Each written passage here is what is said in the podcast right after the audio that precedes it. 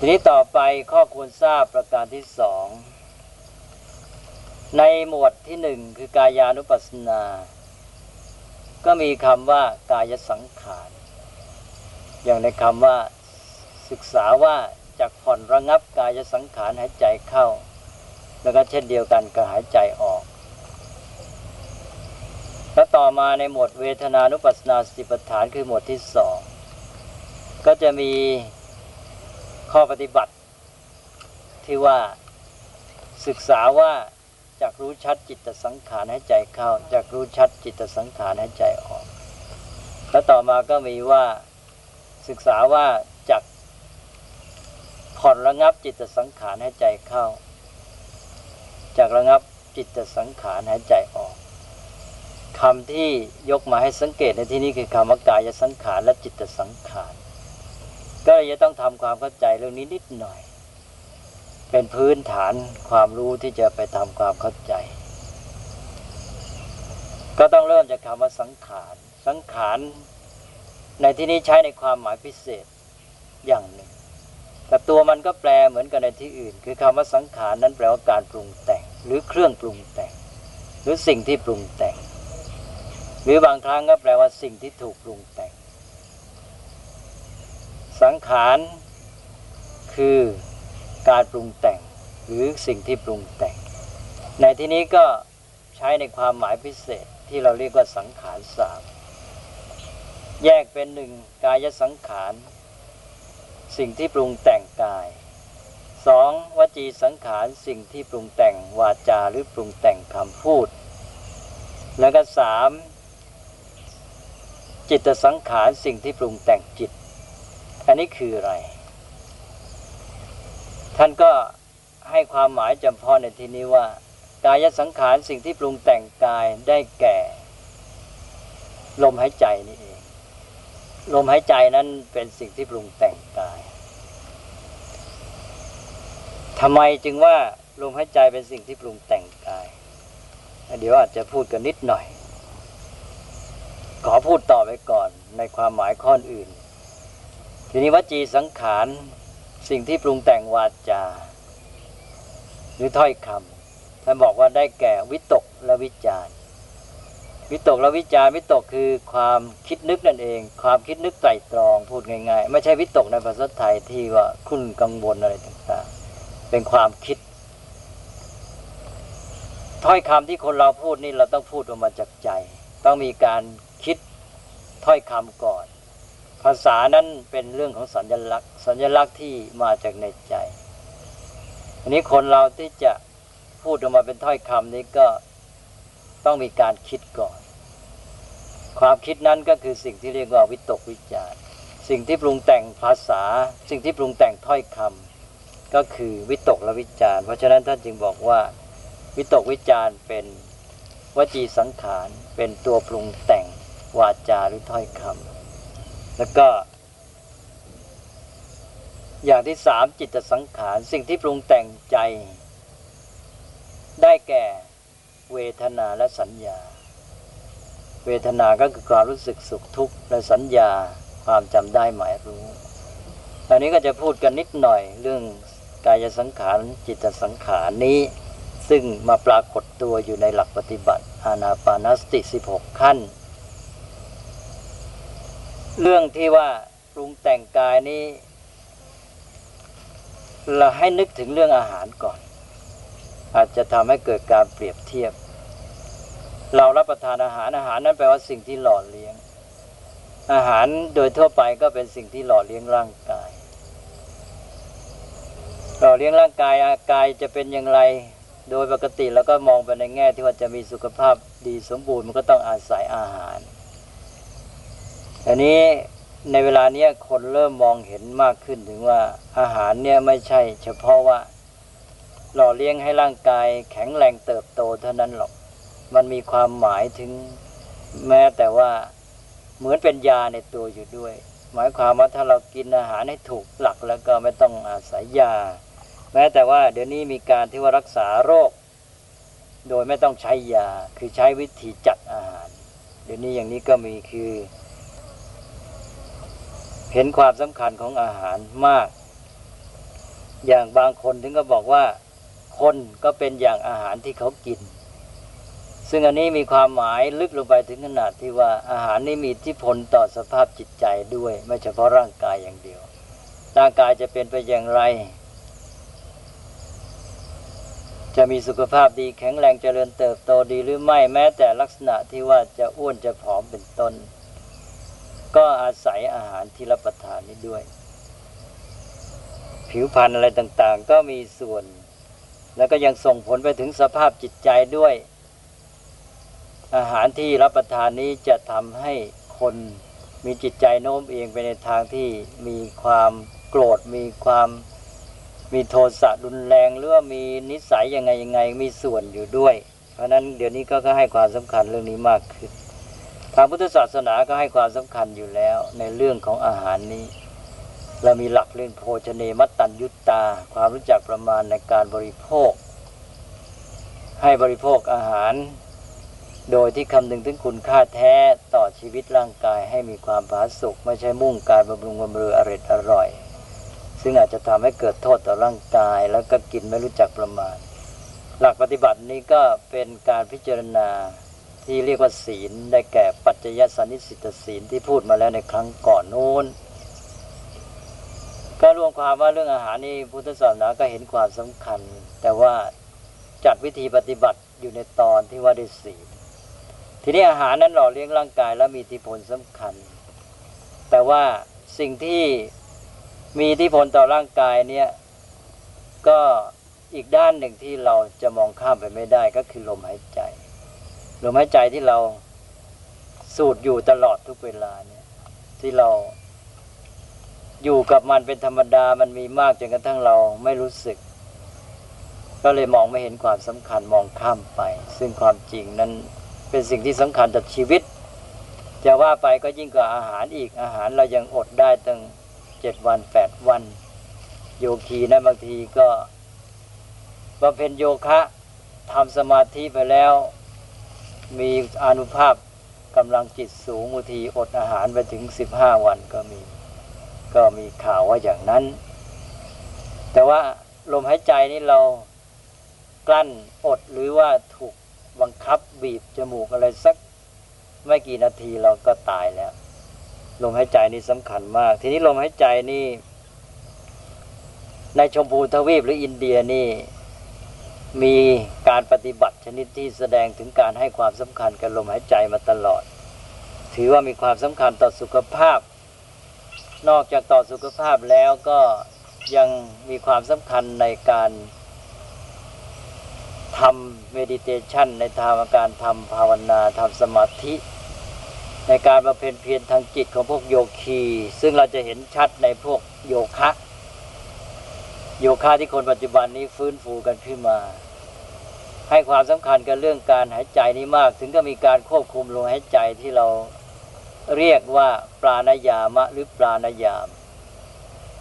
การบังคับลมหายใจเขาก็จะมีวิธีปฏิบัติที่เป็นเรื่องจริงเรื่องจัง นี่ก็เป็นเรื่องของหลักการที่ในลัทธิ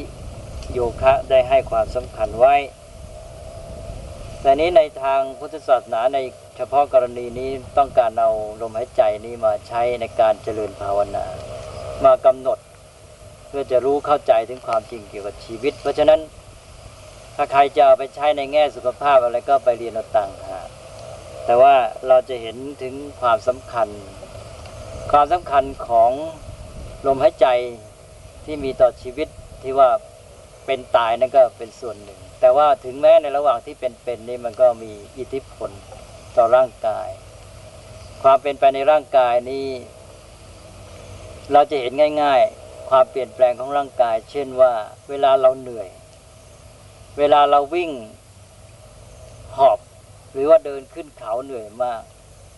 ลมหายใจจะหยาบและแรงมาก ทีนี้เวลาเราทำอะไร ที่ใช้พลังงานน้อย ลมหายใจก็จะละเอียดขึ้น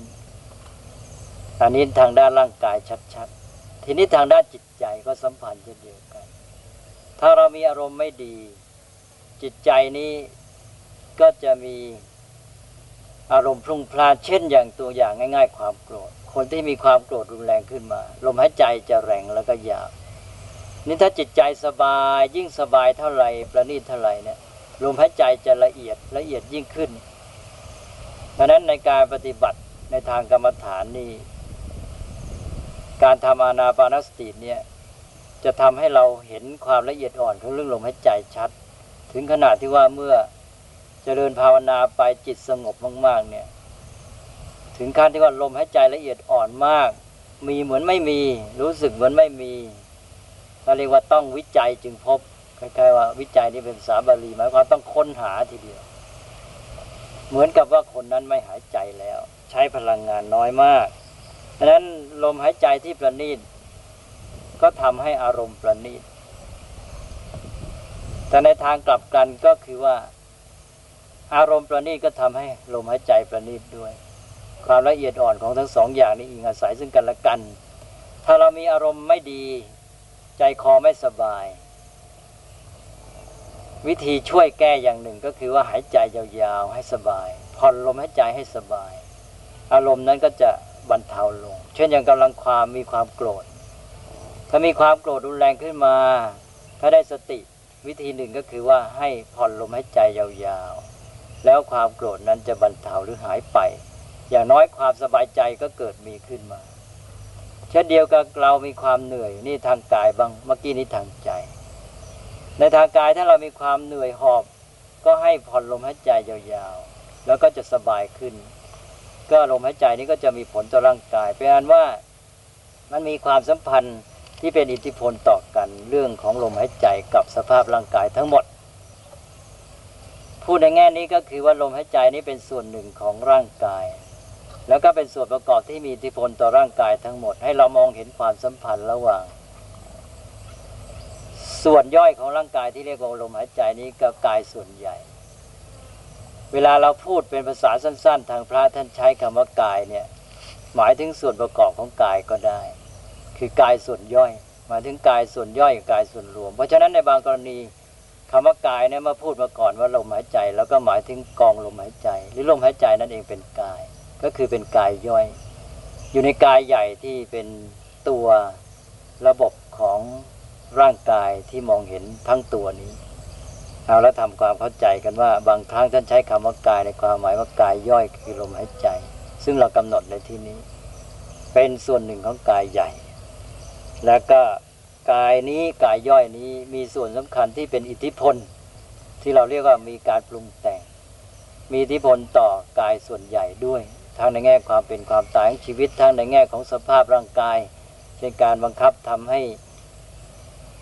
สภาพร่างกายนี้มันประณีตขึ้นหรือหยาบลง ถ้าว่าลมหายใจหยาบก็ทำให้สภาพร่างกายหยาบไปด้วย ลมหายใจละเอียดก็ทำให้สภาพร่างกายละเอียด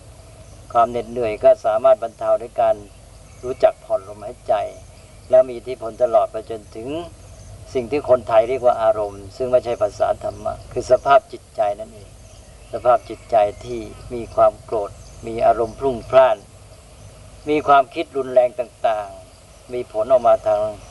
ลมหายใจและลมหายใจถ้าหากว่าปรับ ก็มีอิทธิพลกลับไปสู่สภาพจิตใจด้วย อันนี้ก็ในระยะสั้นเราก็ยังมองเห็นอิทธิพลกันอย่างนี้ ส่วนในระยะยาวผลต่อชีวิตร่างกายจิตใจจะเป็นอย่างไรนั้นก็จะยังไม่พูดในที่นี้แต่ว่ารวมความก็คือลมหายใจนี้ปรุงแต่งกาย เมื่อลมหายใจนี้ปรุงแต่งกาย สภาพร่างกายนั้นก็ไปมีอิทธิพลต่อจิตใจขั้นหนึ่ง ที่เราบอกว่าลมหายใจมีอิทธิพลต่อจิตใจนั้นก็คือว่ามันมีอิทธิพลต่อสภาพร่างกายก่อน แล้วสภาพร่างกายก็มีอิทธิพลต่อสภาพจิตใจ ในทางกลับกันก็สภาพจิตใจก็มีอิทธิพลต่อสภาพร่างกาย และสภาพร่างกายก็มีอิทธิพลกลับมาสู่สภาพลมหายใจด้วย อันนี้อันนี้ก็ขอผ่านไป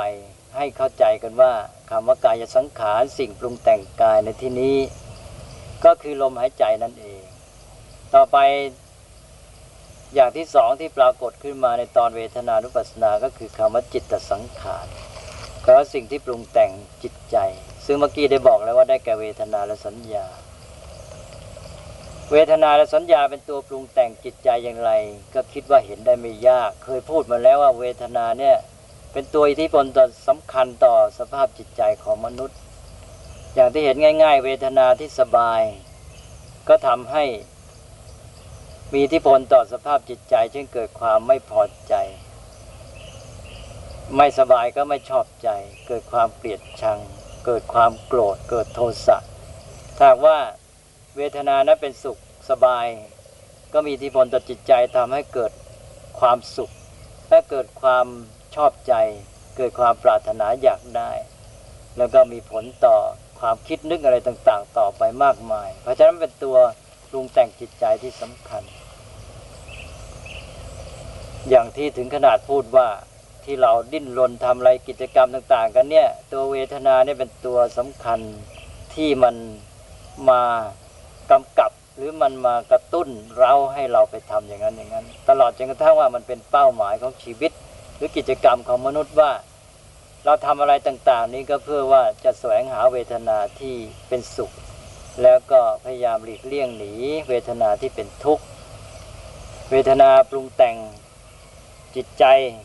ทำให้เกิดความปรารถนาทำให้เกิดความรักความชอบความชังความเกลียดความกลัว อันนี้ในนี่นี่เป็นเรื่องในกรณีที่ว่าเราไม่ได้บังคับไม่ได้ควบคุมไม่ได้ฝึกหัดตน ถ้าเรามีการศึกษาฝึกหัดตนเราก็อาจจะกลับในทางตรงข้าม คือแทนที่จะให้เวทนามาเป็นตัวอิทธิพลบังคับจิต เราก็กลับไปบังคับเวทนาหรือควบคุมเวทนาให้เป็นไปตามที่เราต้องการได้ ซึ่งก็เป็นแนวปฏิบัติในอานาปานสตินี้ด้วย ส่วนสัญญานั้นก็ชัดเช่นเดียวกัน สัญญาก็เป็นตัวที่มีอิทธิพลปรุงแต่งจิต คือการกำหนดหมาย สำคัญหมายไว้ว่าเป็นอย่างนั้นอย่างนี้ เช่นเราสำคัญมันหมายว่าน่ากลัวน่าเกลียดหรือว่าสวย เราจำหมายไว้ว่าอย่างนั้น ถ้าเราจำหมายไว้ว่าอย่างนี้สวยเราไปเจอเข้า เราเห็นมันก็ปรุงแต่งจิตใจของเราไปในทางที่จะปรารถนาอยากได้ ถ้าเราจำหมายสิ่งนั้นไว้ว่าน่าเกลียด มันก็จะมีอิทธิพลต่อจิตใจให้เกิดการปรุงแต่งไปอีกอย่างหนึ่ง หรือว่า สิ่งทั้งหลายที่เราปฏิบัติต่อมันเนี่ยก็เกิดจากการจำหมายไว้อย่างนั้นหรือว่าเราชอบสัตว์ประเภทนี้เราก็จำหมายไว้ว่าสัตว์นี้น่ารัก แต่อีกคนหนึ่งว่าจำหมายว่าเป็นสัตว์ที่ไม่น่ารัก ทั้งๆทที่สัตว์ตัวเดียวกัน มันก็เมื่อไปพบเห็นสัตว์ตัวเดียวกันนี้ให้ความสำคัญหมายหรือจำหมายไว้นี้ก็จะมีอิทธิพลต่อจิตใจของผู้นั้นขึ้นมาทันทีทำให้เขาคิดไปคนละอย่าง แล้วก็แสดงออกคนละอย่างเพราะฉะนั้นสัญญานี้ก็เป็นตัวปรุงแต่งจิตที่สำคัญตกลงว่าเวทนาและสัญญานี่แหละ เป็นตัวปรุงแต่งจิตที่เรียกว่าจิตสังขารเฉพาะในอาณาปานสติสูตรนี้ท่านไม่ได้ยกสัญญาขึ้นมาเป็นตัวเด่น ท่านเอาเวทนาเป็นตัวเด่น ในที่นี้เอาเฉพาะเวทนา แล้วเวทนาที่พูดในที่นี้จะได้แก่ปีติและความสุข ก็เรื่องปีติสุขก็เป็นเรื่องหนึ่งที่จะต้องทำความเข้าใจ เดี๋ยวจะพูดต่อไป ให้รู้ว่าในอานาปานสติ 16 ขั้นเนี่ยที่พูดถึงเรื่องจิตสังขารสิ่งที่ปรุงแต่งจิตเนี่ยในที่นี้ยกเอาเวทนาขึ้นมาเป็นตัวเด่น แล้วก็เวทนาในที่นี้ก็หมายเอาปีติและความสุขทำความเข้าใจกันไว้ก่อนอย่างนี้ ส่วนวจีสังขารได้พูดไปแล้วว่าได้แก่วิตกวิจารเป็นระบบของสัญลักษณ์ ที่ว่ามาคิดปรุงขึ้นในจิตใจเป็นถ้อยคำในใจ แล้วพูดจากใจมาเป็นคำพูดทางปากอีกทีหนึ่งก็แปลว่าเรามีครบแล้วสังขารสามกายสังขารสิ่งที่ปรุงแต่งกายได้แก่ ลมหายใจวจีสังขารสิ่งที่ปรุงแต่งวาจาได้แก่ วิตกวิจารความคิดนึกไตรตรอง แล้วก็ จิตสังขารได้แก่สัญญาและเวทนาในที่นี้หมายเอาเวทนา คือปิติและความสุข ที่เราเจาะจงจะจัดทำให้มีขึ้น ก็ขอผ่านเรื่องนี้ไปก่อน